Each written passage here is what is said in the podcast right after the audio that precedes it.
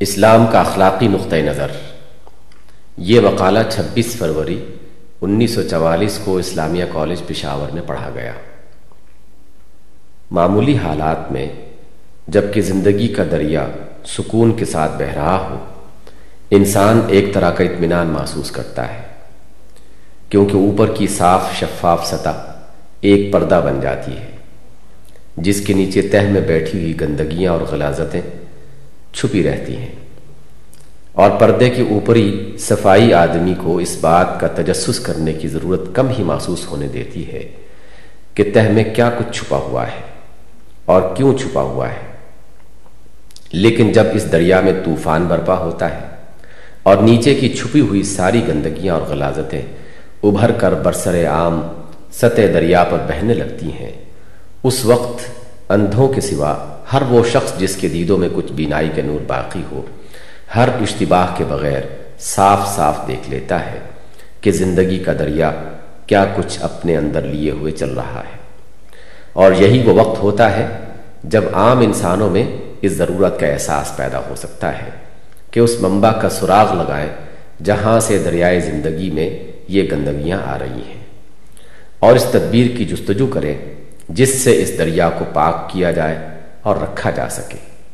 فی الواقع، اگر ایسے وقت میں بھی لوگوں کے اندر اس ضرورت کا احساس بیدار نہ ہو، تو یہ اس بات کی علامت ہے کہ نوع انسانی اپنی غفلت کے نشے میں مدہوش ہو کر سود و زیاں سے بالکل ہی بے خبر ہو چکی ہے۔ موجودہ قوموں کی اخلاقی حالت۔ یہ زمانہ جس سے ہم آج کل گزر رہے ہیں، انہی غیر معمولی حالات کا زمانہ ہے۔ زندگی کا دریا اس وقت اپنی تغیانی پر ہے۔ ملک ملک اور قوم قوم کے درمیان سخت کشمکش برپا ہے۔ اور یہ کشمکش اتنی گہرائی تک اتری ہوئی ہے کہ بڑے بڑے مجموعوں سے گزر کر فرد فرد تک کو نزا کے میدان میں کھینچ لائی ہے۔ اس طرح عالم انسانی کے بیشتر حصے نے اپنے وہ تمام اخلاقی اوصاف اگل کر منظر عام پر رکھ دیے ہیں۔ جنہیں وہ مدتوں سے اندر ہی اندر پرورش کر رہا تھا۔ اب ہم ان گندگیوں کو علانیہ سطح زندگی پر دیکھ رہے ہیں۔ جن کو تلاش کرنے کے لیے کچھ نہ کچھ تعمک کی ضرورت تھی۔ اب صرف ایک مادرزاد اندھا ہی اس غلط فہمی میں مبتلا رہ سکتا ہے کہ بیمار کا حال اچھا ہے۔ اور صرف وہی لوگ بیماری کی تشخیص اور علاج کی فکر سے غافل رہ سکتے ہیں جو حیوانات کی طرح اخلاقی حص سے بالکل خالی ہیں۔ یا جن کے اخلاقی احساسات پر فالج گر گیا ہے۔ ہم دیکھ رہے ہیں کہ پوری پوری قومیں بہت بڑے پیمانے پر ان بدترین اخلاقی صفات کا مظاہرہ کر رہی ہیں، جن کو ہمیشہ سے انسانیت کے ضمیر نے انتہائی نفرت کی نگاہ سے دیکھا ہے۔ بے انصافی، بے رحمی، ظلم و ستم، جھوٹ، دغا فریب، مکر، بدعہدی، خیانت، بے شرمی، نفس پرستی، استحصال بالجبر اور ایسے ہی دوسرے جرائم محض انفرادی جرائم نہیں رہے ہیں، بلکہ قومی اخلاق کی حیثیت سے ظاہر ہو رہے ہیں۔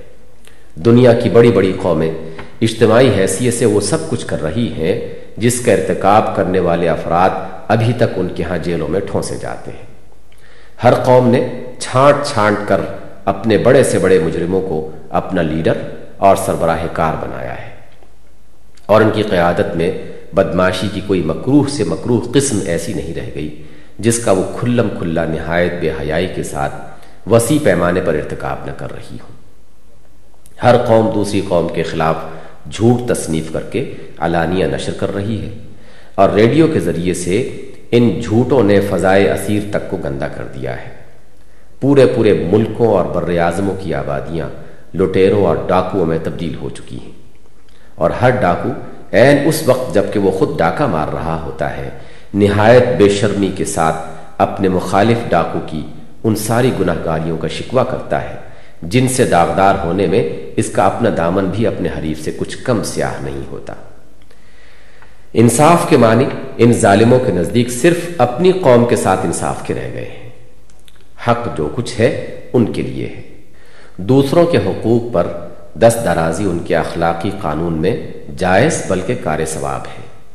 قریب قریب تمام قوموں کا حال یہ ہو چکا ہے کہ ان کے ہاں لینے کے پیمانے اور ہیں اور دینے کے اور۔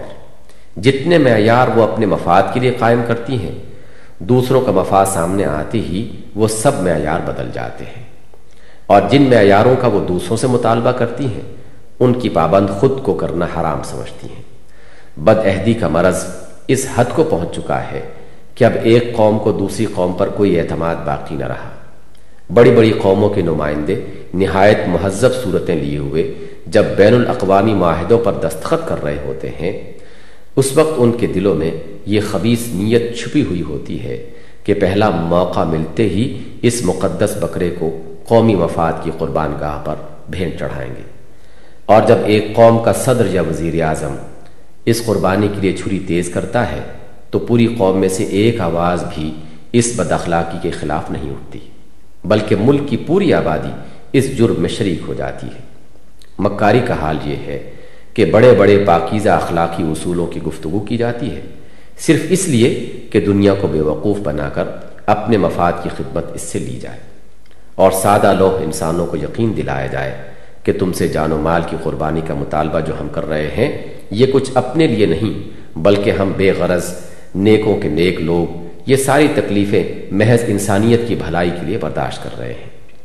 سنگ دلی و بے رحمی اس مرتبہ کمال تک پہنچی ہے کہ ایک ملک جب دوسرے ملک پر حملہ آور ہوتا ہے تو اس کی آبادی کو روندنے اور کچلنے میں محض اسٹیم رولر کی سی بے حسی اس سے ظاہر نہیں ہوتی، بلکہ وہ نہایت مزے لے لے کر دنیا کو اپنے ان کارناموں کی اطلاع دیتا ہے۔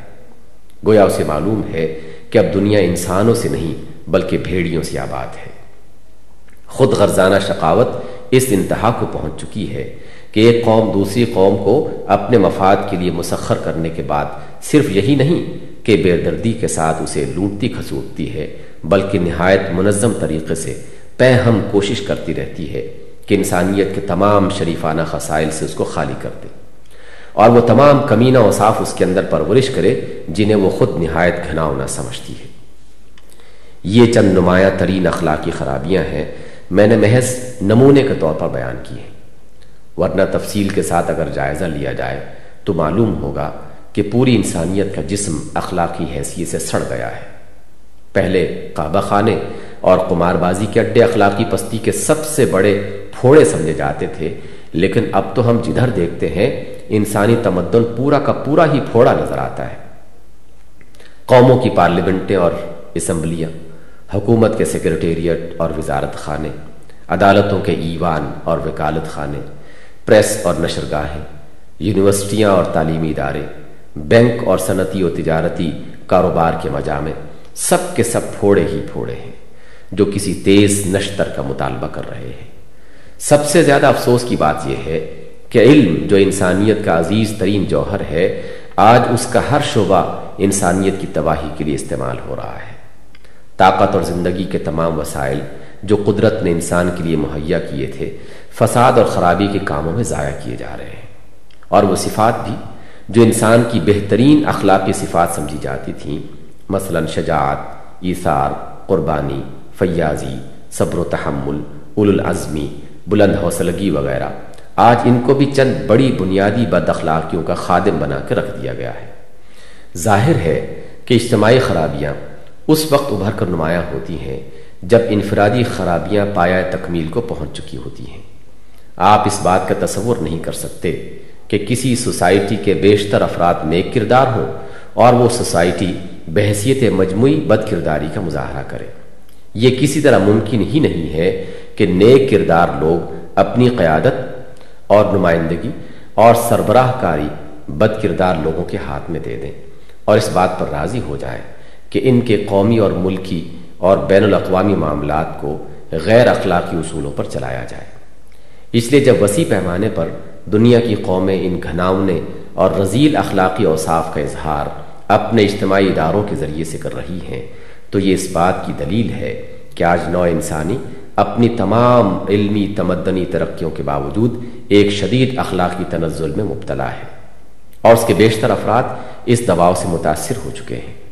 یہ حالت اگر یوں ہی ترقی کرتی رہی تو وہ وقت دور نہیں جب انسانیت کسی بہت بڑی تباہی سے دوچار ہوگی اور ایک طویل عہد ظلمت اس پر چھا جائے گا۔ اب ہم اگر آنکھیں بند کر کے تباہی کے گڑھے کی طرف سرپٹ جانا نہیں چاہتے تو ہمیں کھوج لگانا چاہیے کہ اس خرابی کا سر چشمہ کہاں ہے، جہاں سے یہ طوفان کی طرح امڈی چلی آ رہی ہے۔ چونکہ یہ اخلاقی خرابی ہے، لہٰذا اللہ محالہ ہمیں اس کا سراغ ان اخلاقی تصورات ہی میں ملے گا جو اس وقت دنیا میں پائے جاتے ہیں۔ موجودہ اخلاقی تصورات۔ دنیا کے اخلاقی تصورات کیا ہیں؟ اس سوال کی جب ہم تحقیق کرتے ہیں تو ہمیں معلوم ہوتا ہے کہ اصولاً یہ تمام تصورات دو بڑی قسموں پر منقسم ہیں۔ ایک قسم کے تصورات وہ جو خدا اور حیات بعد موت کے عقیدے پر مبنی ہیں۔ دوسری قسم کے تصورات وہ جو ان عقیدوں سے الگ ہٹ کر کسی دوسری بنیاد پر قائم ہوئے ہیں۔ آئیے، اب ہم ان دونوں قسموں کے تصورات کا جائزہ لے کر دیکھیں کہ دنیا میں اس وقت یہ کس صورت میں پائے جاتے ہیں اور ان کے نتائج کیا ہیں۔ خدا اور حیات بادل موت کے عقیدے پر جتنے اخلاقی تصورات قائم ہوئے ہیں، ان کی صورت کا تمام تر انحصار اس عقیدے کی نوعیت پر ہوتا ہے جو خدا اور حیات بعد موت کے متعلق لوگوں میں پایا جاتا ہو۔ لہٰذا ہمیں دیکھنا چاہیے کہ دنیا اس وقت خدا کو کس شکل میں مان رہی ہے اور دوسری زندگی کے متعلق ان کے عام تخیلات کیا ہیں؟ خدا کو ماننے والے پیشتر انسان اس وقت شرک میں مبتلا ہیں۔ انہوں نے اپنے زوم میں خدائی کے اکثر اختیارات، جن کا تعلق ان کی اپنی زندگی سے ہے، دوسری ہستیوں میں تقسیم کر دیے ہیں۔ اور ان ہستیوں کا خیالی نقشہ اپنی خواہشات کے مطابق ایسا بنا لیا ہے کہ وہ اپنے ان خدایانہ اختیارات کو ٹھیک اسی طرح استعمال کرتی ہیں، جس طرح یہ چاہتے ہیں کہ وہ استعمال کریں۔ یہ گناہ کرتے ہیں، وہ بخشوا لیتی ہیں۔ یہ فرائض سے غافل اور حقوق سے بے پرواہ ہو کر، بے مہار جانور کی طرح، حرام و حلال کی تمیز کے بغیر دنیا کی کھیتی کو چرتے پھرتے ہیں۔ اور وہ کچھ نظر و نیاز کے عوض ان کی نجات کی ضمانت لے لیتی ہیں۔ یہ چوری بھی کرنے جاتے ہیں، تو ان کی عنایت سے تھانے دار سوتا رہ جاتا ہے۔ ان کے اور ان کے درمیان یہ سودا طے ہو گیا ہے کہ ان کی طرف سے عقیدہ اچھا رکھیں اور نظر پیش کرتے رہیں اور اس کے جواب میں وہ ان کے سب کام جو کچھ بھی یہ کرنا چاہیں بناتی رہیں گی۔ اور مرنے کے بعد جب خدا انہیں پکڑنا چاہے گا تو وہ بیچ میں حائل ہو کر کہہ دیں گی کہ یہ ہمارے دامن کے سایہ میں ہے۔ ان سے کچھ نہ کہا جائے۔ بلکہ بعض جگہ تو اس پگڑ تگڑ کی نوبت ہی نہیں آئے گی۔ کیونکہ ان کے گناہوں کا کفارہ پہلے ہی کوئی ادا کر چکا ہے۔ ان مشرکانہ عقائد نے زندگی بعد موت کے عقیدے کو بھی بے معنی کر دیا ہے۔ اور اس کا نتیجہ یہ ہے کہ وہ ساری اخلاقی بنیادیں کھوکھلی ہو چکی ہیں جو مذہب نے تعمیر کی تھیں۔ مذہبی اخلاقیات کتابوں میں لکھے ہوئے موجود ہیں اور زبانوں پر اس کا ذکر بھی احترام کے ساتھ آتا ہے۔ مگر عملاً ان کی پابندی سے بچنے کے لیے شرک نے فرار کی بے شمار راہیں فراہم کر دی ہیں۔ اور کچھ اس شان سے فراہم کی ہیں کہ جس راہ سے بھی یہ چاہیں بھاگیں بہرحال انہیں اطمینان ہے کہ آخر کار پہنچیں گے نجات ہی کی منزل پر۔ شرک سے قطع نظر کر کے، جہاں خدا پرستی اور عقیدہ آخرت کچھ بہتر صورت میں موجود ہے، وہاں بھی ہم دیکھتے ہیں کہ خدا کے مطالبات سکڑ کر انسانی زندگی کے ایک بہت چھوٹے سے دائرے میں محدود ہو گئے ہیں۔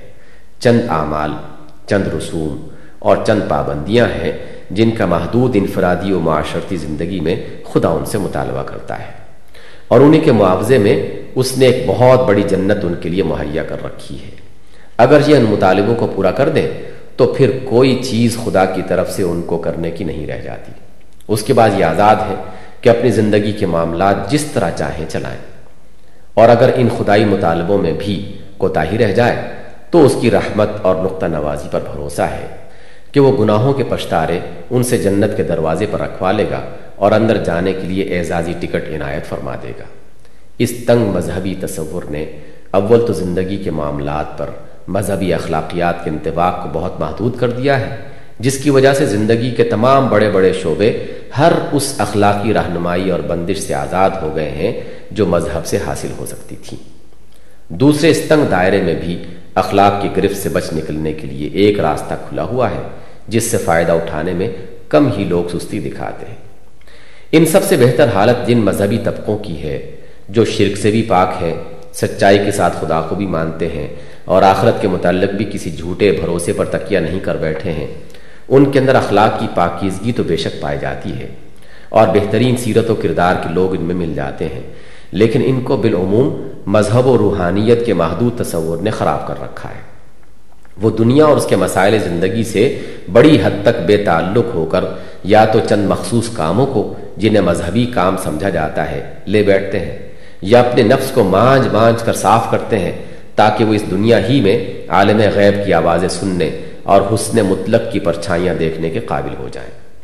ان کے نزدیک نجات کا راستہ دنیاوی زندگی کے کنارے کنارے سے بچ کر نکل جاتا ہے۔ اور خدا کے قرب سے سرفراز ہونے کی سبیل بس یہ ہے کہ ایک طرف مذہب کے دیے ہوئے نقشے پر اپنی زندگی کے ظاہری پہلوؤں کو ڈھال لیا جائے اور دوسری طرف نفس کی صفائی کے لیے چند طریقوں سے کام لے کر اسے مجلہ و مصفہ کر لیا جائے۔ اور پھر ایک محدود دائرے کے اندر کچھ مذہبی اور روحانی مشاغل میں مصروف رہ کر زندگی کے دن پورے کر دیے جائیں گویا ان کے خدا کو چند خوش وضع شیشے کے برتن، چند مقطع لاؤڈ سپیکر چند عمدہ گراموفون، چند لطیف ریڈیو سیٹ، چند خوشنما فوٹو کے کیمرے درکار تھے اور اسی غرض کے لیے اس نے زمین میں اتنا کچھ سامان دے کر انسان کو بھیجا تاکہ یہاں سے اپنے آپ کو ان چیزوں میں تبدیل کر کے پھر اس کے پاس واپس پہنچ جائے۔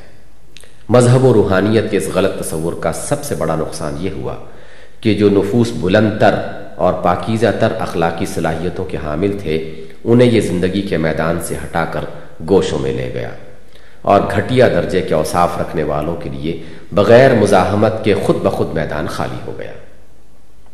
دنیا کی پوری مذہبی صورتحال کا یہ لب لباب ہے۔ اور اس سے آپ اندازہ کر سکتے ہیں کہ خدا پرستی سے جو اخلاقی طاقت انسان کو ملنی ممکن تھی، بیشتر انسان تو اس کو سرے سے حاصل ہی نہیں کر رہے ہیں۔ اور ایک بہت قلیل تعداد اس کو حاصل کر رہی ہے، لیکن انسانیت کی رہنمائی اور سربراہ کاری سے وہ خود دست بردار ہو گئی ہے۔ اس لیے اس کا حال اس بیٹری کا سا ہے، جس میں بجلی بھری ہوئی ہے اور وہ یوں ہی رکھے رکھے اپنی عمر پوری کر دے۔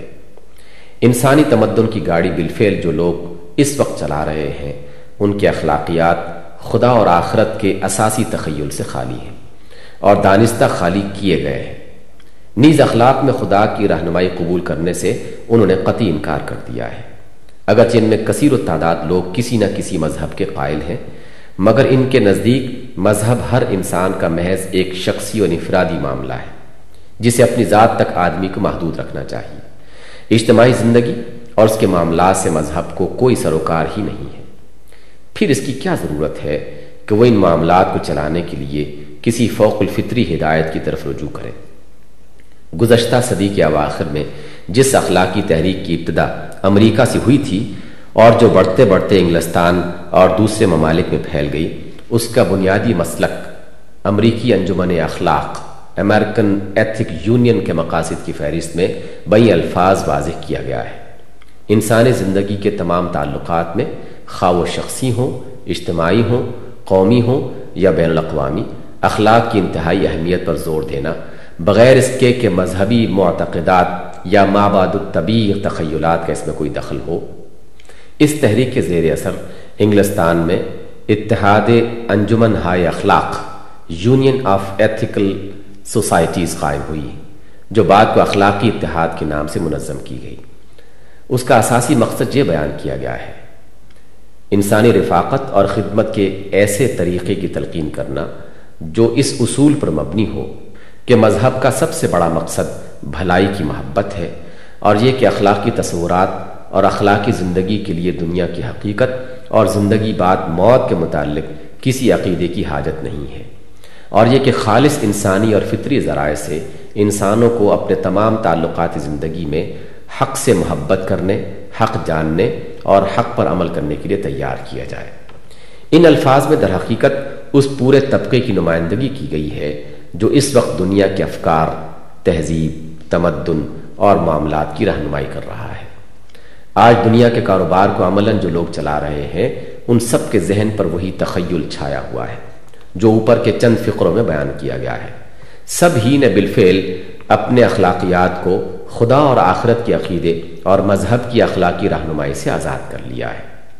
وہ اگر خدا کو مانتے بھی ہیں، تو صرف اس کے ہونے کو مانتے ہیں۔ اپنی زندگی کے اصول اور ضابطے اس سے نہیں لیتے۔ غیر مذہبی اخلاقی فلسفوں کا جائزہ۔ اب ہمیں ان غیر مذہبی اخلاقی فلسفوں کا جائزہ لے کر دیکھنا چاہیے کہ ان کی کیا کیفیت ہے۔ نمبر ایک، فلسفہ اخلاق کا پہلا بنیادی سوال یہ ہے کہ وہ اصلی اور انتہائی بھلائی کیا ہے جس کو پہنچنا انسانی سائی و عمل کا مقصود ہونا چاہیے۔ اور جس کے معیار پر انسان کے طرز عمل کو پرکھ کر فیصلہ کیا جائے کہ وہ اچھا ہے یا برا، صحیح ہے یا غلط۔ اس سوال کا کوئی ایک جواب انسان نہیں پا سکا۔ اس کے بہت سے جوابات ہیں۔ ایک گروہ کے نزدیک وہ بھلائی خوشی ہے، دوسرے کے نزدیک کمال ہے، تیسرے کے نزدیک فرض برائے فرض ہے۔ پھر خوشی کے متعلق مختلف سوالات پیدا ہوتے ہیں کہ کیسی خوشی؟ آیا وہ جو جسمانی و نفسانی خواہشات کے پورا ہونے سے حاصل ہوتی ہے؟ یا وہ جو ذہنی ترقی کے مدارج پر چڑھنے سے حاصل ہوتی ہے؟ یا وہ جو اپنی شخصیت کو آرٹ یا روحانیت کے نقطۂ نظر سے آراستہ کر لینے سے حاصل ہوتی ہے۔ نیز یہ کہ کس کی خوشی؟ آیا ہر شخص کی اپنی خوشی یا اس جماعت کی خوشی جس سے انسان وابستہ ہے؟ یا تمام انسانوں کی خوشی یا فل جملہ دوسروں کی خوشی؟ اسی طرح کمال کو مقصود قرار دینے والوں کے لیے بھی بہت سے سوالات پیدا ہوتے ہیں۔ کمال کا تصور اور اس کا معیار کیا ہے؟ اور کمال کس کا مقصود ہے؟ فرد کا، جماعت کا یا انسانیت کا۔ اسی طرح جو لوگ فرض برائے فرض کے قائل ہیں، وہ ایک غیر مشروط واجب الاطاعت قانون فرض کی بے چون و چرا اطاعت ہی کو آخری و انتہائی بھلائی قرار دیتے ہیں۔ ان کے لیے بھی یہی سوال پیدا ہوتا ہے کہ وہ قانون فی الواقع ہے کیا؟ کس نے اس کو بنایا ہے؟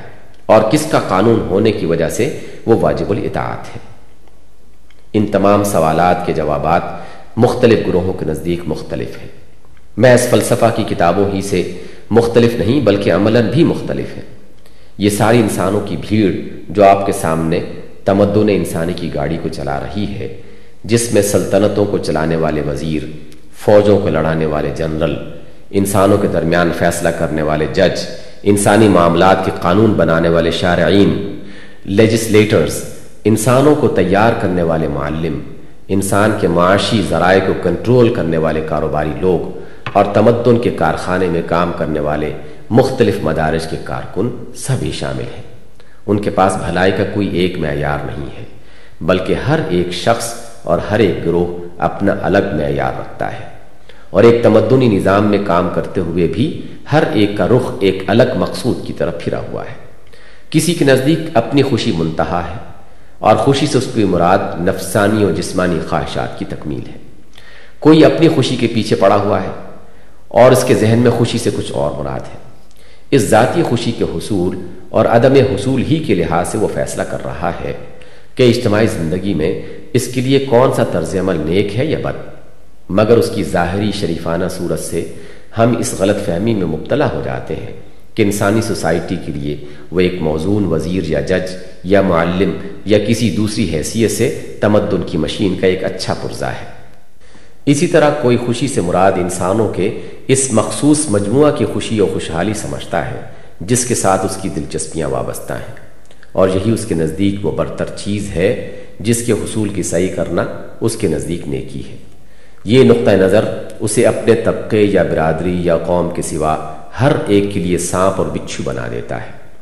لیکن ہم اس کی ظاہری، مہذب صورت کی وجہ سے اس کو ایک شریف انسان فرض کر لیتے ہیں اور وہ امانتیں اس کے حوالے کر دیتے ہیں جن میں اس کے اپنے طبقے یا برادری یا قوم کے سوا دوسروں کا حصہ بھی ہوتا ہے۔ ایسی ہی مختلف اقسام کی شخصیتیں کمال کو خیر اعلیٰ ماننے والوں اور فرض برائے فرض کے قائلین میں بھی پائی جاتی ہیں۔ جن میں سے اکثر کے نظریات اپنے عملی نتائج کے اعتبار سے انسانی تہذیب و تمدن کے لیے زہر کا حکم رکھتے ہیں۔ مگر وہ تریاق کا لیبل لگائے ہوئے ہیں۔ ہماری اجتماعی زندگی میں جذب ہوتے چلے جا رہے ہیں۔ نمبر دو اب آگے چلیے۔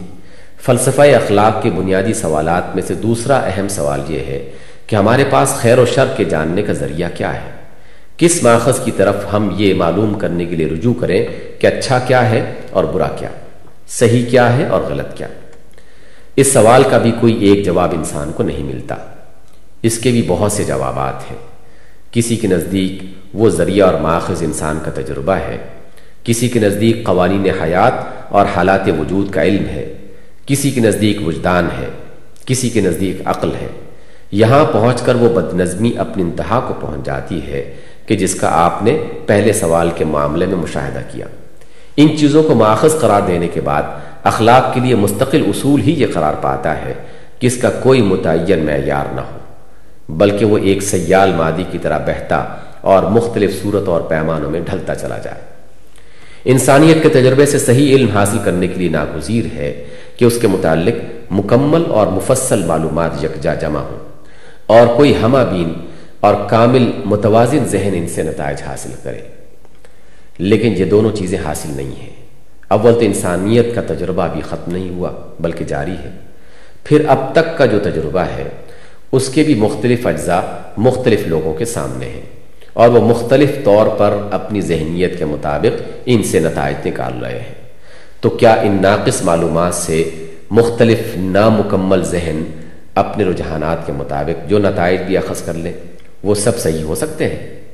اگر نہیں تو کیسے سخت بیمار ہیں وہ ذہن جو اپنے خیر و شر کو جاننے کے لیے اس ذریعہ علم کو کافی سمجھتے ہیں؟ یہی معاملہ قوانین حیات اور حالات وجود کا ہے۔ یا تو آپ اخلاقی بھلائی اور برائی کو جاننے کے لیے اس وقت کا انتظار کریں، جب ان قوانین اور حالات کا علم قابل اطمینان حد تک آپ کی گرفت میں آ جائے۔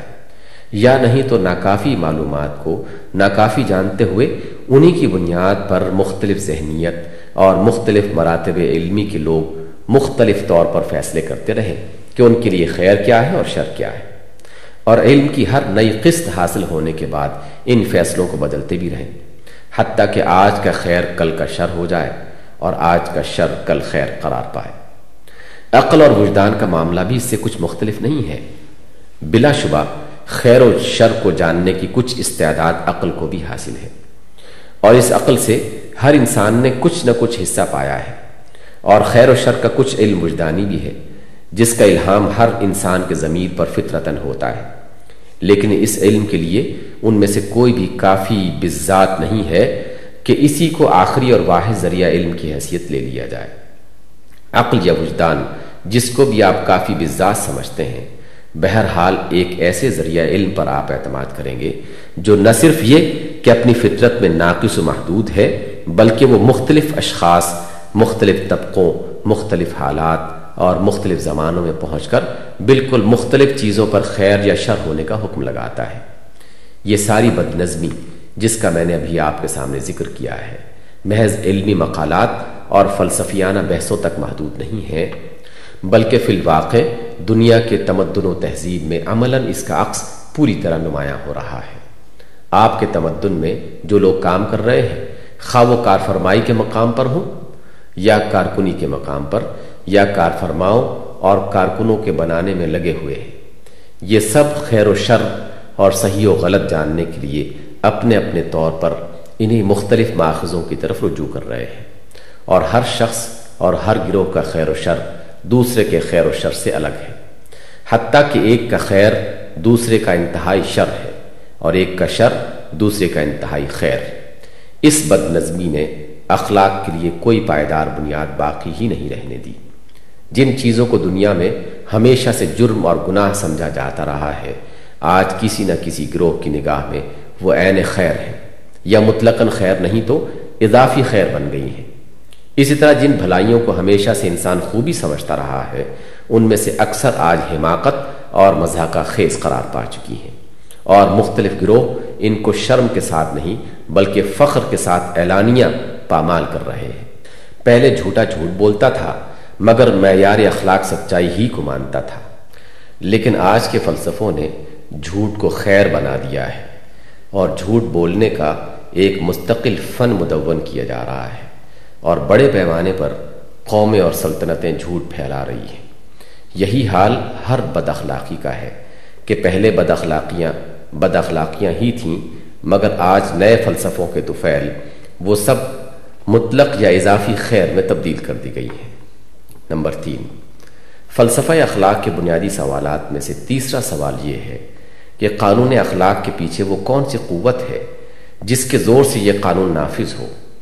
اس کے جواب میں مسرت اور کمال کے پرستار کہتے ہیں کہ خوشی یا کمال کی طرف جانے والی بھلائیاں اپنی پیروی کرانے کی طاقت اپنے اندر خود ہی رکھتی ہیں اور رنج یا پستی کی طرف لے جانے والی برائیاں آپ اپنے ہی زور پر اپنے سے اجتناب کرا لیتی ہیں۔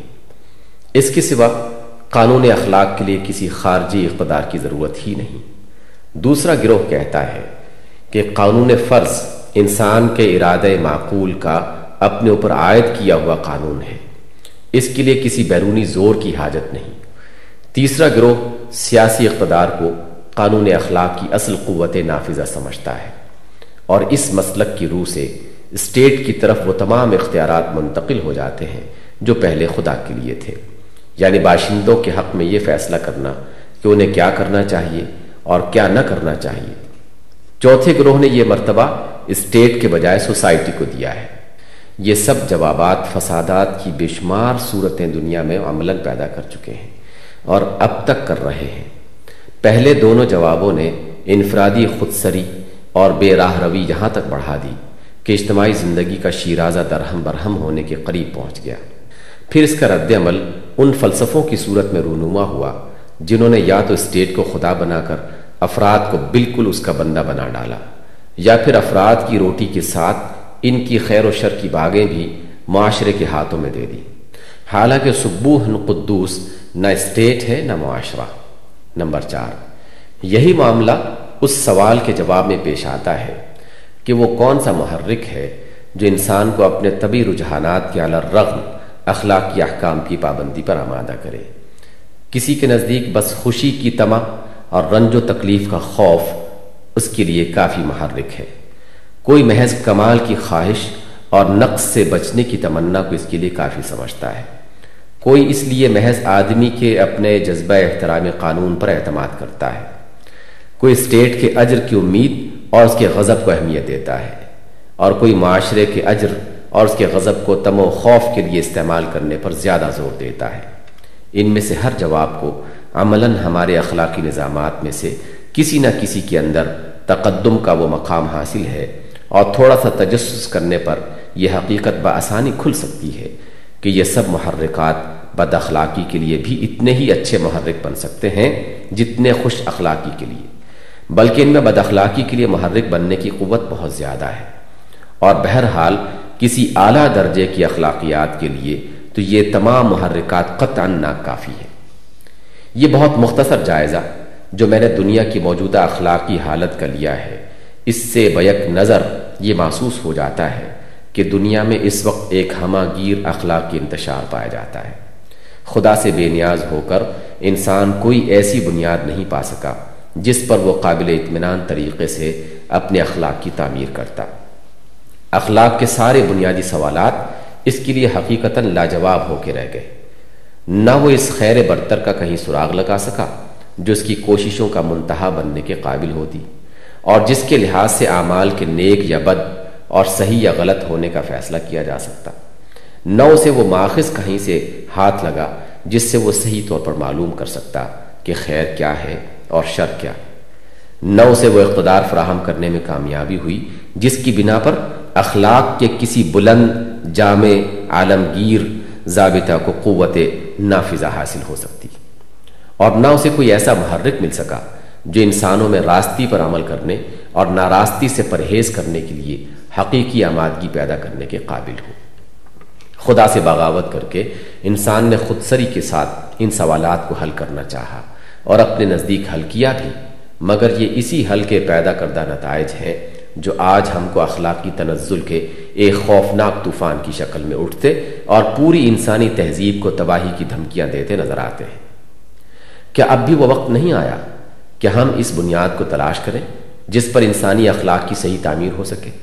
فی الواقع یہ تلاش و جستجو محض ایک علمی بحث نہیں ہے، بلکہ ہماری زندگی کی ایک عملی ضرورت ہے۔ اور وقت کی نزاکت نے اس کو اہم ترین ضرورت بنا دیا ہے۔ اسی لحاظ سے میں اپنی تلاش کے نتائج پیش کرتا ہوں اور چاہتا ہوں کہ جو لوگ اس ضرورت کو محسوس کر رہے ہیں، وہ نہ صرف میرے ان نتائج پر ٹھنڈے دل سے غور کریں، بلکہ خود بھی سوچیں کہ اخلاق انسانی کے لیے آخر کون سی بنیاد صحیح ہو سکتی ہے۔ انسانی اخلاق کی صحیح بنیاد ہے۔ میں اپنی تلاش و تحقیق سے جس نتیجے پر پہنچا ہوں، وہ یہ ہے کہ اخلاق کے لیے صرف ایک ہی بنیاد صحیح ہے اور وہ اسلام فراہم کرتا ہے۔ یہاں فلسفہ اخلاق کے تمام بنیادی سوالات کا جواب ہم کو ملتا ہے۔ اور ایسا جواب ملتا ہے کہ جس کے اندر وہ کمزوریاں موجود نہیں ہیں جو فلسفیانہ جوابات میں پائی جاتی ہیں۔ یہاں مذہبی اخلاقیات کی ان کمزوریوں میں بھی کوئی کمزوری ایسی موجود نہیں ہے جن کی وجہ سے وہ نہ کسی مستحکم سیرت کی تعمیر کر سکتے ہیں اور نہ انسان کو تمدن کے وسیع ذمہ داریاں سنبھالنے کے قابل بناتے ہیں۔ یہاں ایک ایسی ہماگیر اخلاقی رہنمائی ملتی ہے جو زندگی کے تمام شعبوں میں ترقی کے انتہائی ممکن درجات تک ہم کو لے جا سکتی ہے۔ یہاں وہ اخلاقی اصول ہم کو ملتے ہیں جن پر ایک صالح ترین نظام تمدن قائم ہو سکتا ہے۔ اور اگر ان اصولوں پر انفرادی و اجتماعی کردار کی بنا رکھی جائے، تو انسانی زندگی اس فساد سے محروم رہ سکتی ہے، جس سے وہ اس وقت دو چار ہے اس نتیجے پر میں کن دلائل سے پہنچا ہوں؟ اس کی مختصر تشریح میں آپ کے سامنے بیان کروں گا۔ فلسفہ جس مقام سے اپنی اخلاق کی بحث شروع کرتا ہے، در حقیقت وہ اخلاق کے مسئلے کا سرا ہی نہیں، بلکہ بیچ کے چند نقطے ہیں، جنہیں سرے کو چھوڑ کر اس نے نقطۂ آغاز بنا لیا ہے، اور یہی اس کی پہلی غلطی ہے۔ یہ سوال کہ انسان کے لیے کردار کی صحت و غلطی کا معیار کیا ہے، اور وہ کون سی بھلائی ہے جس کو پہنچنے کی سائی انسان کے لیے مقصود بذات ہونی چاہیے؟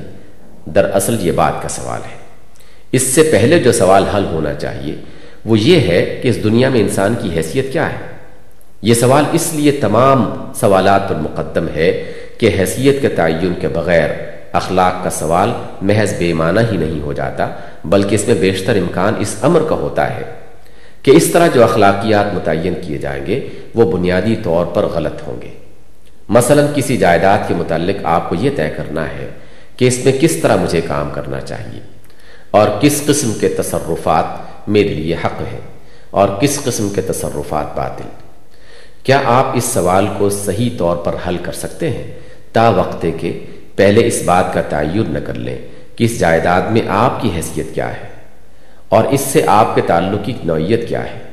اگر یہ جائیداد کسی دوسری کی ملکیت ہے اور آپ اس میں امین کی حیثیت رکھتے ہیں، تو آپ کے لیے اس میں اخلاقی طرز عمل کی نوعیت کچھ اور ہوگی۔ اور اگر آپ خود اس کے مالک ہیں اور اس پر آپ کے مالکانہ اختیارات غیر محدود ہیں اور آپ کی اخلاقی طرز عمل کی نوعیت بالکل مختلف ہو جائے گی۔ اور یہ بات صرف اتنی ہی نہیں ہے کہ حیثیت کا سوال اخلاقی طرز عمل کی نوعیت کے معاملے میں فیصلہ کن ہے، بلکہ در حقیقت اسی پر اس امر کے فیصلے کا بھی انحصار ہے کہ اس جائیداد میں آپ کے لیے طرز عمل متعین کرنے کا حقدار کون ہے، آپ خود یا جس کے آپ امین ہیں۔ اسلام سب سے پہلے اس سوال کی طرف توجہ کرتا ہے اور ہمیں بالکل واضح طور پر شائع اشتباہ کے بغیر یہ بتاتا ہے کہ اس دنیا میں انسان کی حیثیت خدا کے بندے اور نائب کی ہے۔ یہاں انسان کو جتنی چیزوں سے سابقہ پیش آتا ہے، وہ سب خدا کی ملک ہیں۔ حتیٰ کہ انسان کا اپنا جسم اور وہ تمام قوتیں بھی جو اس جسم میں بھری ہوئی ہیں، انسان کی اپنی ملک نہیں ہیں، بلکہ خدا کی ملک ہیں۔ خدا نے اس کو ان تمام چیزوں پر تصرف کرنے کے اختیارات دے کر یہاں اپنے نائب کی حیثیت سے معمور کیا ہے۔ اور اس معموریت میں اس کا امتحان ہے۔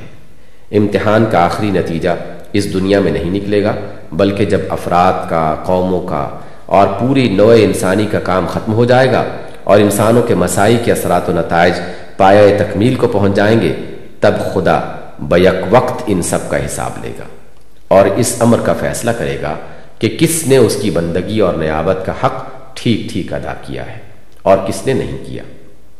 یہ امتحان کسی ایک امر میں نہیں بلکہ تمام امور میں ہے۔ کسی ایک شعبہ زندگی میں نہیں بلکہ بحثیت مجموعی پوری زندگی میں ہے۔ نفس و جسم کی جتنی قوتیں انسان کو دی گئی ہیں سب کا امتحان ہے۔ اور خارج میں جن جن چیزوں پر جس جس طرح کے اختیارات اسے ادا کیے گئے ہیں، ان سب میں بھی امتحان ہے۔ کہ وہ کس طرح ان پر اپنا اختیار استعمال کرتا ہے۔ حیثیت کے تعین کا منطقی نتیجہ یہ ہے کہ دنیا میں اپنے لیے اخلاقی طرز عمل کے تعین کا حق ہی سرے سے انسان کو حاصل نہیں رہتا، بلکہ اس کا فیصلہ کرنا خدا کا حق ہو جاتا ہے۔ اس کے بعد فلسفہ اخلاق کے وہ تمام سوالات جن کو فلسفیوں نے چھیڑا ہے، نہ صرف یہ کہ حل ہو جاتے ہیں، بلکہ اس امر کی بھی گنجائش باقی نہیں رہتی کہ ایک ایک سوال کے چھتیس چھتیس جوابات ہو اور ایک ایک جواب پر انسانوں کا ایک ایک گروہ اخلاق کے جداگانہ رخ پر چل پڑے۔ اور ایک ہی تمدنی اجتماعی زندگی میں رہتے ہوئے یہ مختلف سمتوں پر چلنے والے لوگ اپنی بے راہ رویوں سے بد نظمی انتشار اور فساد پیدا کر دیں۔ اگر انسان کی اس حیثیت کو تسلیم کر لیا جائے جو اسلام نے قرار دی ہے، تو یہ بات خود متعین ہو جاتی ہے کہ خدا کے امتحان میں کامیاب ہونا اور اس کی رضا کو پہنچنا ہی وہ بلند ترین بھلائی ہے جو مقصود بذات ہونی چاہیے۔ اور کسی طرز عمل کے صحیح یا غلط ہونے کا مدار اسی امر پر ہے کہ وہ اس بھلائی کے حصول میں کہاں تک مددگار یا معنی ہوتا ہے۔ اسی طرح یہ بات بھی یہیں سے متعین ہو جاتی ہے کہ انسان کے لیے نیک اور بد، صحیح اور غلط کے علم کا اصل ماخذ خدا کی ہدایت ہے۔ اور اس کے سوا دوسرے ذرائع علم اس اصل ماخذ کے مددگار تو بن سکتے ہیں، مگر خود اصل ماخذ نہیں بن سکتے۔ نیز یہ امر بھی طے ہو جاتا ہے کہ قانون اخلاق کے واجب الاطاعت ہونے کی اصل بنیاد صرف یہ ہے کہ وہ خدا کا ٹھہرایا ہوا قانون ہے۔ اور یہ بات بھی صاف ہو جاتی ہے کہ اچھے اخلاق کی پابندی اور برے اخلاق سے اجتناب کے لیے اصل محرک خدا کی محبت اور اس کی رضا کی طلب اور اس کی ناراضگی کا خوف ہونا چاہیے۔ پھر نہ صرف یہ کہ اس سے فلسفہ اخلاق کے سارے اصولی سوالات حل ہو جاتے ہیں، بلکہ در حقیقت اس بنیاد پر جو اخلاقی سسٹم بنتا ہے، اس کے اندر نہایت متوازن اور متناسب طریقے سے وہ تمام اخلاقی سسٹم اپنی اپنی موضوع جگہ پا لیتے ہیں، جو فلسفہ اخلاق کے مفکرین نے تجویز کیے ہیں۔ فلسفیانہ اخلاقی نظاموں کی اصل قباحت یہ نہیں ہے کہ ان میں حقیقت و صداقت کا جز بھی نہیں ہے۔ بلکہ ان کی اصل قباحت یہ ہے کہ انہوں نے صداقت کے ایک جز کو لے کر پوری صداقت بنا لیا ہے۔ اس لیے جز کے کل بننے میں جس قدر زائد کی ضرورت پڑتی ہے، اس کی تکمیل کے لیے لامحالہ انہیں باطل کے بہت سے اجزاء لینے پڑتے ہیں۔ اسلام اس کے برعکس پوری صداقت پیش کرتا ہے اور اس کی کل صداقت میں وہ تمام جزی صداقتیں جذب ہو جاتی ہیں جو لوگوں کے پاس الگ الگ تھیں اور ناقص تھیں۔ یہاں خوشی کا بھی ایک مقام ہے، مگر اس سے مراد وہ خوشی و خوشحالی ہے جو خدا کے قانون کی پیروی سے اور اس کے نتیجے میں حاصل ہو۔ اور یہ خوشی و خوشحالی جسمانی و مادی بھی ہے، ذہنی و نفسی بھی، آرٹسٹک اور روحانی بھی۔ نیز یہ خوشی و خوشحالی فرد کی بھی ہے، جماعت کی بھی اور تمام انسانیت کی بھی۔ ان مختلف خوشیوں میں تصادم نہیں، بلکہ توافق ہے۔ یہاں کمال کا بھی ایک مقام ہے۔ مگر وہ کمال جو خدا کے امتحان میں سو فیصدی نمبر پانے کا مستحق ہو۔ اور یہ فرد کا، جماعت کا، قوم کا، پوری انسانیت کا غرض سب ہی کا کمال ہے۔ صحیح اخلاقی طرز عمل وہ ہے جس سے ہر فرد نہ صرف خود کمال کی طرف ترقی کرے، بلکہ دوسروں کی تکمیل میں بھی مددگار ہو۔ کوئی کسی کی تکمیل میں مزاحم نہ ہو۔ یہاں کانت کے قطعی واجب الاطاعت کیٹیگوریکل امپیرٹیو کو پوری عزت کی جگہ مل جاتی ہے۔ اور اس جہاز کو وہ لنگر بھی مل جاتا ہے، جس کے بغیر یہ فلسفہ کے دریا میں ڈگمگا رہا تھا۔ جس قطعی واجب الاطاعت قانون کا ذکر کانت نے کیا ہے، اور جس کی وہ خود کوئی توضیح نہ کر سکا، دراصل وہ خدا کا قانون ہے۔ خدا کی طرف سے اس کی صورت معین کی گئی ہے۔ خدا ہی کا قانون ہونے کی وجہ سے وہ واجب الاطاعت ہے، اور اس کی بے چون و چرا اطاعت کا نام نیکی ہے۔ اسی طرح یہاں اخلاقی خیر و شر کے علم کا جو ماخذ ہمیں بتایا گیا ہے، وہ ان دوسرے ذرائع علم کی نفی نہیں کرتا، جن کی طرف فلاسفہ رجوع کرتے ہیں، بلکہ ان سب کو ایک سسٹم کا جز بنا لیتا ہے۔ البتہ وہ نفی جس چیز کی کرتا ہے، وہ صرف یہ بات ہے کہ انہیں یا ان میں سے کسی ایک کو اصلی اور آخری ذریعہ علم کی حیثیت سے لے لیا جائے۔ خدا کی ہدایت کے ذریعے سے خیر و شر کا جو علم ہمیں بخشا گیا ہے، وہ اصل علم ہے۔ رہا تجرب علم، قوانین حیات اور حالات وجود سے استعمال کیا ہوا علم عقلی علم اور وجدانی علم، تو یہ سب اس اصل علم کے شواہد ہیں۔ جن چیزوں کو خدا کی ہدایت خیر کہتی ہے، انسانیت کا تجربہ ان کے خیر ہونے پر شہادت دیتا ہے۔ قوانین حیات اس کی تصدیق کرتے ہیں۔ عقل اور وجدان دونوں اس بات پر گواہ ہیں۔ لیکن معیار صداقت خدائی ہدایت ہی ہے، نہ کہ یہ ذرائع علم۔ انسانیت کے تاریخی تجربات سے یا قوانین حیات سے اگر کوئی ایسا استعمال کیا جائے یا عقل اور وجدان سے کوئی ایسی رائے قائم کی جائے جو خدا کی ہدایت کے خلاف ہو، تو اصل اعتبار خدا کی ہدایت کا کیا جائے گا، نہ کہ اس استمباد یا اسرائے کا۔ ہمارے پاس علم کے ایک مستند معیار ہونے کا فائدہ ہی یہ ہے کہ ہمارے علوم میں ڈسپلن پیدا ہو اور ہم اس انارکی اور بد نظمی سے بچ جائیں جو کسی معیار کے نہ ہونے اور اعجاب کل ذی رأی برأی ہی سے پیدا ہوتی ہے۔ اسی طرح یہاں قانون اخلاق کی پشتیبان قوت سینکشن اور محرکات کا مسئلہ بھی اسی طور حل ہو جاتا ہے کہ اس سے ان دوسری چیزوں کی نفی نہیں ہوتی جو فلسفیوں نے تجویز کی ہیں، بلکہ صرف ان کی تصحیح ہو جاتی ہے۔ اور جن غلط حدود پر وہ پھیلا دی گئی ہیں یا خود پھیل جاتی ہیں وہاں سے ان کو ہٹا کر ایک جامع سسٹم میں ٹھیک مقام پر رکھ دیا جاتا ہے۔ خدا کا قانون، اس لیے کہ وہ خدا کا قانون ہے، اپنے قیام کی طاقت آپ اپنے اندر رکھتا ہے۔ اور یہ طاقت اس مومن کے نفس میں بھی موجود ہے، جو خدا کی رضا چاہنے میں خوشی محسوس کرتا ہے۔ اور خود اس کمال کا طالب ہے، جو خدا کی طرف بڑھنے سے حاصل ہو۔ نیز یہ طاقت مومنین کی سوسائٹی اور اس صالح ریاست میں بھی موجود ہے جو خدا کے قانون پر مبنی ہو۔ قانون کی پابندی پر مومن کو آمادہ کرنے والی چیز اس کی خالص فرض شناسی بھی ہے۔ اس کا حق کو حق جانتے ہوئے اسے پسند کرنا اور باطل کو باطل سمجھتے ہوئے اس سے نفرت کرنا بھی ہے۔ اور وہ تما اور خوف بھی ہے جو وہ اپنے خدا سے رکھتا ہے۔ اسلامی تصور اخلاق کا انسانی زندگی پر اثر۔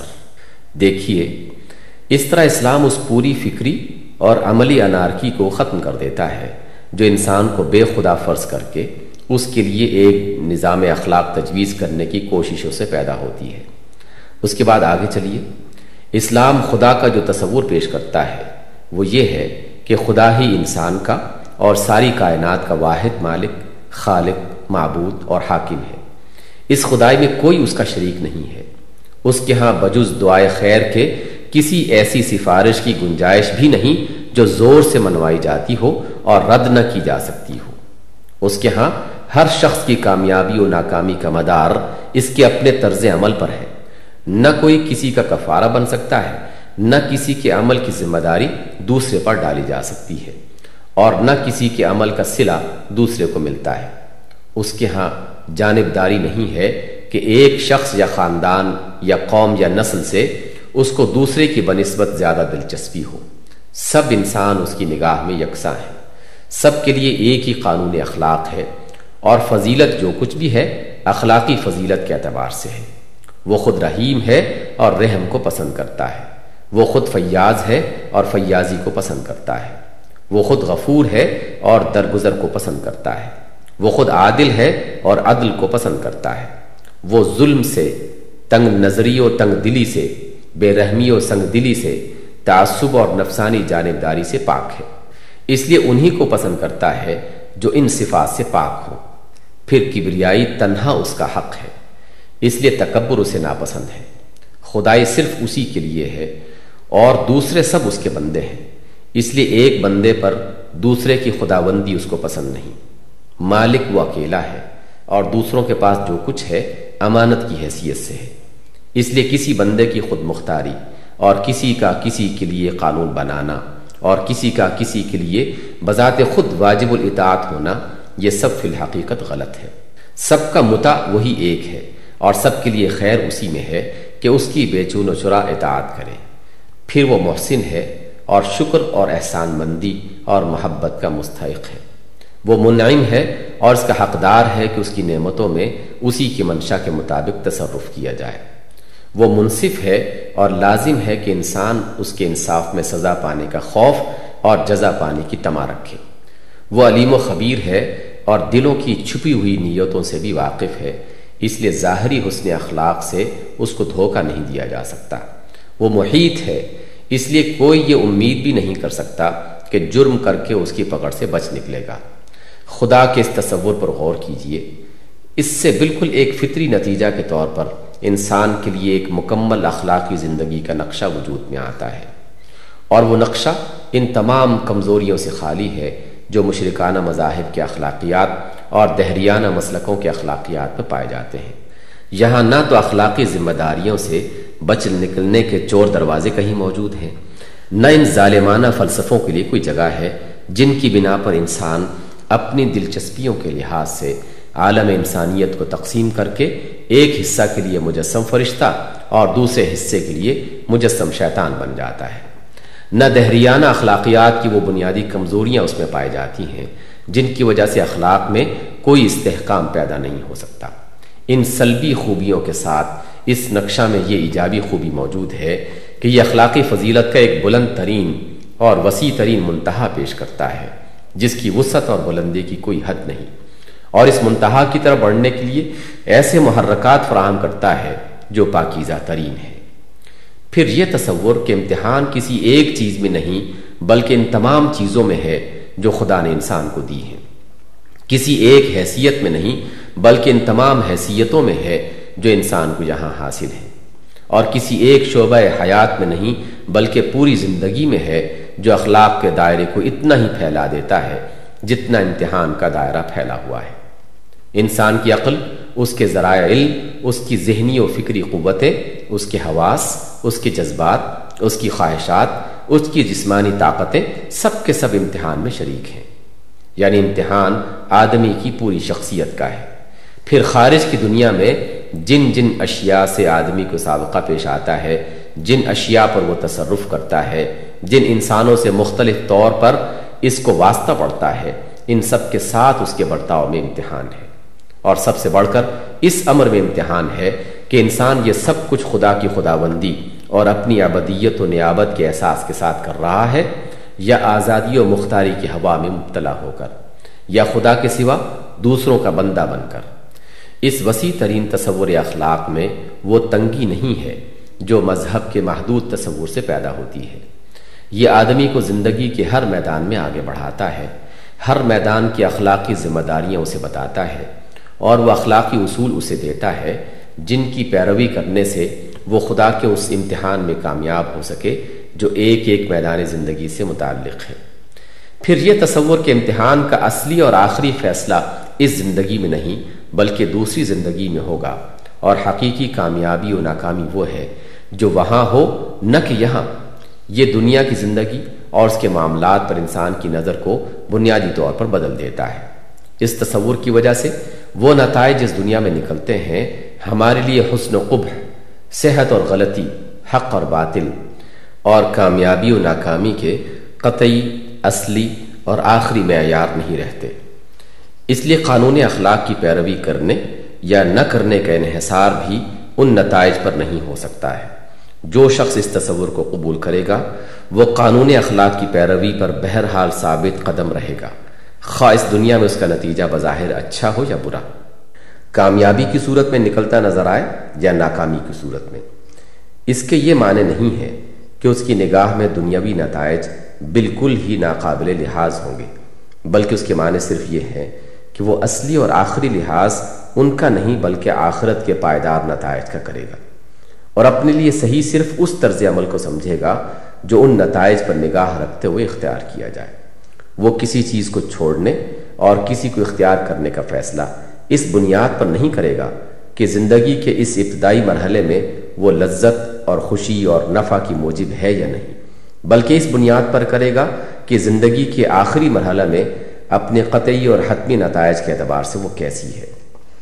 اسی طرح اس کا نظام اخلاق ترقی پذیر تو ضرور رہے گا، مگر اس کے اصول اخلاق تغیر پذیر نہیں ہوں گے۔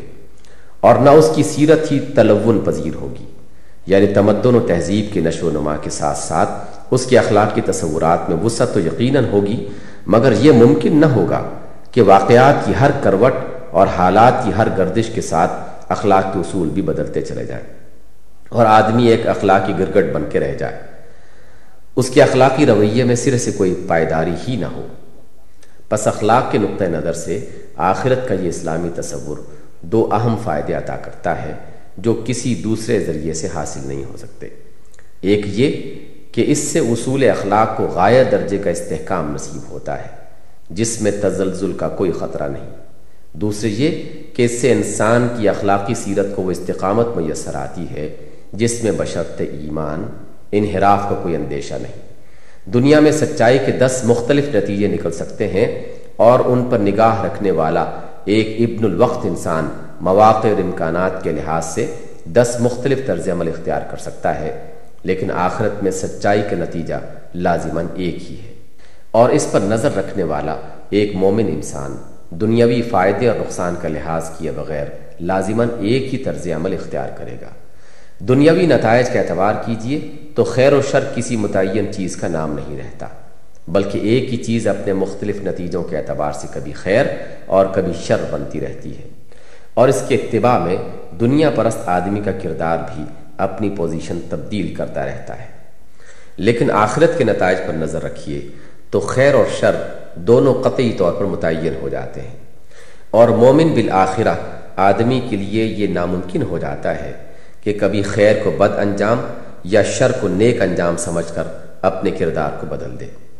پھر یہ تصور کہ انسان اس دنیا میں خدا کا خلیفہ ہے اور تصرف کے جو اختیارات یہاں اسے حاصل ہیں، وہ سب دراصل نائب خدا کی حیثیت سے ہیں۔ انسانی زندگی کے لیے راستے اور مقصد دونوں کا تعین کر دیتا ہے۔ اس تصور سے لازم آتا ہے کہ انسان کے لیے خود مختاری اور بندگی غیر اور خدا وندانہ بڑائی کے تمام رویے غلط ہوں۔ اور صرف یہی ایک رویہ صحیح ہو کہ اپنے تمام تصرفات میں وہ خدا کی مرضی کا تابع اور اس کے نازل کردہ اخلاقی قانون کا پابند بن کر رہے۔ نیز اس سے یہ بھی لازم آتا ہے کہ انسان ایک طرف تو اپنے اخلاقی رویے میں ہر ایسے طرز عمل سے بشدت اجتناب کرے، جس میں خود مختاری و بغاوت کا یا خدا کے سوا کسی اور کی بندگی یا خدا وندانہ کی بریائی کا ذرا برابر شائبہ پایا جاتا ہو۔ کیونکہ یہ تینوں چیزیں اس کی نائبانہ حیثیت کے منافی ہیں۔ مگر دوسری طرف خدا کی املاک میں اس کا تصرف اور خدا کی پیدا کردہ قوتوں میں اس کا برتاؤ اور خدا کی رائیت میں اس کی فرما روائی، اس اخلاق اور اس برتاؤ کے عین مطابق ہو، جو اس سلطنت کا اصل مالک اپنے ملک اور اپنی رائیت میں اختیار کر رہا ہے۔ کیونکہ نائبانہ حیثیت کا فطری اقتضا یہی ہے کہ نائب سلطان کی پالیسی خود سلطان کی پالیسی ہے اور نائب سلطان کے اخلاق خود سلطان کے اخلاق سے منافی نہ ہو نیز اس تصور سے یہ بھی لازم آتا ہے کہ جو قوت اللہ نے انسان کو عطا کی ہیں اور جو ذرائع اور وسائل اسے دنیا میں بخشے ہیں، ان سب کو استعمال کرنے اور منشاء الہی کے مطابق استعمال کرنے پر انسان معمور ہو۔ یعنی دوسرے الفاظ میں، وہ نائب سلطان بھی سخت مجرم ہو، جس نے سلطان کی منشا کے خلاف اس کی ملک اور اس کی رائیت میں تصرف کیا۔ اور وہ نائب بھی بڑا مجرم قرار پائے، جس نے سلطان کے دیے ہوئے اختیارات میں سے کسی اختیار کو سرے سے استعمال ہی نہ کیا ہو، بلکہ اس کی بخشی ہوئی قوتوں میں سے کسی قوت کو بلا وجہ ضائع کر دیا اور اس کے بنائے ہوئے ذرائع وسائل سے کام لینے میں جان بوجھ کر کوتاہی کی اور اس ڈیوٹی سے منہ مو موڑ کر کھڑا ہو گیا جس پر سلطان نے اسے معمور کیا تھا۔ نیز اس تصور سے بھی یہ لازم آتا ہے کہ پوری نوع انسانی کی اجتماعی زندگی ایسے ڈھنگ پر قائم ہو کہ سارے انسان یعنی خدا کے سب خلیفہ ان ذمہ داریوں کے ادا کرنے میں جو خدا نے ان پر عائد کی ہیں ایک دوسرے کے معاون و مددگار۔ ہوں اور نظام تمدن و عمران میں ایسی کوئی چیز کار فرما نہ رہے، جس کی وجہ سے ایک انسان دوسرے انسان کی یا انسانوں کا ایک گروہ دوسرے گروہ کی خلافت کو عملاً سلب کر لے یا اس کے اجرا میں معنی اور مزاحم ہو۔ بجز اس صورت کے جبکہ کوئی انسان خلافت سے محروم ہو کر اپنے حقیقی سلطان سے بغاوت کا مرتکب ہو رہا ہو۔ یہ تو ہے وہ اخلاقی منہاج جو تصور خلافت سے ایک لازمی نتیجہ کے طور پر انسان کے لیے بنتی ہے۔ رہا انسان کی اخلاقی زندگی کا مقصد اور اس کی تمام سائی و عمل کا نصب العین تو وہ بھی اس تصور سے بالکل ایک منطقی لزوم کے ساتھ متعین ہوتا ہے۔ نائب سلطان کی حیثیت سے انسان کا زمین پر معمور رہنا خود بخود اس بات کا مقتضی ہے کہ انسان کی زندگی کا مقصد زمین پر خدا کی مرضی پوری کرنے کے سوا اور کچھ نہ ہو۔ خدا نے زمین کے انتظام کا جتنا حصہ انسان سے متعلق کیا ہے، اس حصے میں خدا کے قانون کو جاری کرنا، خدا کی منشا کے مطابق امن اور عدل و صلاح کا نظام قائم کرنا اور قائم رکھنا۔ اس نظام میں شر و فساد کی جو جو صورتیں شیاطین جن و انس پیدا کریں، ان کو دبانا اور مٹھانا۔ اور ان بھلائیوں کو زیادہ سے زیادہ نشو و نما دینا جو خدا کو محبوب ہیں۔ اور جن سے خدا وند عالم اپنی زندگی اور اپنی رائیت کو آراستہ دیکھنا چاہتا ہے۔ یہ ہے وہ مقصد جس پر ہر وہ انسان اپنی تمام مسائی کو مرکوز کر دے گا، جس کے اندر خلیفہ الہی ہونے کا شعور پیدا ہو چکا ہو۔ یہ مقصد صرف یہی نہیں کہ ان تمام مقاصد کی نفی کر دیتا ہے، جو لذت پرستوں اور مادہ پرستوں اور قوم پرستوں اور دوسرے محملات کے پرستاروں نے اپنی جگہ کے لیے مقرر کر لیے ہیں۔ بلکہ یہ ان لایانی مقاصد کی بھی اتنی شدت کے ساتھ نفی کرتا ہے جو روحانیت کے غلط تصور کے تحت اہل مذاہب نے متعین کیے ہیں۔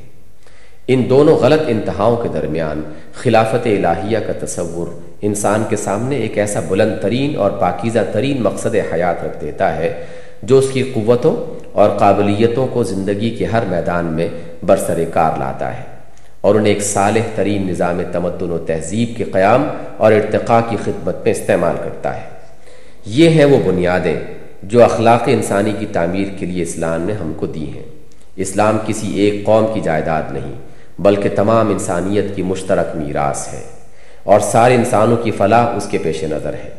اس لیے ہر اس شخص کو جو اپنی اور انسانیت کی فلاح کا خواہش مند ہو، یہ سوچنا چاہیے کہ آیا انسانی اخلاق کی تعمیر کے لیے یہ بنیادیں بہتر ہیں جو اسلام ہمیں دے رہا ہے، یا وہ جو روحانی مذاہب یا فلسفیانہ مسالک ہم کو دیتے ہیں۔